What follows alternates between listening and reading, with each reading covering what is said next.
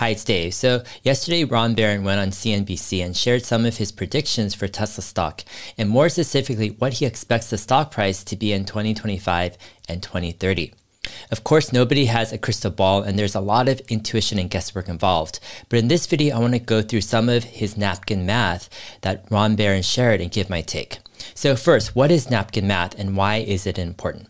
Napkin math is simply being able to make simple calculations like you would on a piece of napkin and to simply explain those calculations. For investing, it's about being able to demonstrate the company's growth and profits and also how that leads to a company valuation.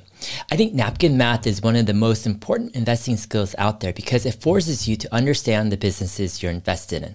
But there are a lot of different ways to approach napkin math. You could value the current business or value the business two or three years out or even five or 10 years out. And there are a lot of different ways to reach a valuation as well. All right, with that said, let's look into the napkin math by Ron Baron, who is a billionaire and founder of Baron Capital. So Ron Baron says he thinks Tesla stock will be worth $500 to $600 per share in 2025. And then in eight or 10 years, he expects Tesla to be worth around $4.5 trillion. That's roughly $1,400 to $1,500 per share. So about a seven times gain from here. So, how does he get to these numbers? Well, he backs up his 2030 price target with some napkin math. He says if Tesla sells 20 million cars per year in 2030, and each car sells for about $50,000, then that's $1 trillion in revenue. If Tesla has 30% operating margin, then that would be $300 billion in operating profit. Add a 15 multiple off of that, and you get $4.5 trillion in market capitalization. All right, so a few comments on these numbers. I think 20 million cars in 8 to 10 years is a fair estimate, but $50,000 per car seems a bit high if we're not including any full self driving revenue. And also, 30% operating margins could be high if that doesn't include full self driving at all as well. But let's say we lower those numbers to $40,000 per car and 20% operating margins.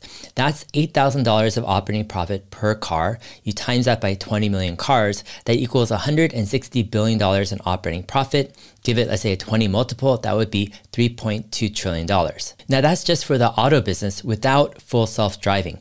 And Ron Baron does note that. He says his napkin math numbers don't include robots, autonomous vehicles, or batteries. And that's where things get interesting. The long term base case for Tesla stock looks good and is compelling in and of itself, but you also get call options on full self driving, humanoid robots, and energy storage. And if you don't think those businesses are worth much, or you don't think Tesla has much competitive advantage in those areas, then you're not going to be willing to pay anything additional for Tesla. But if you're confident and very confident on Tesla's real world AI capabilities and the enormous markets of full self driving and humanoid robots, then the whole equation changes. Cars give Tesla a big market, but full self driving and humanoid robots expand Tesla's addressable markets by at least an order of magnitude, if not more. And that, in a nutshell, is why Ron Baron is so bullish on Tesla. He doesn't need full self driving, AI robots, or batteries to justify his valuation for Tesla in five to 10 years. But if those things work out, then it's just additional upside for him. All right, so what do you guys think? Share your thoughts in the comment section. Hope this was helpful. If it was, go ahead, like and subscribe. All my videos can be found as an audio podcast as well. Just search for Dave Lee on investing in your favorite podcast player. I'm also on Twitter at HeyDave7. All right, well, see you guys in my next video. Thanks.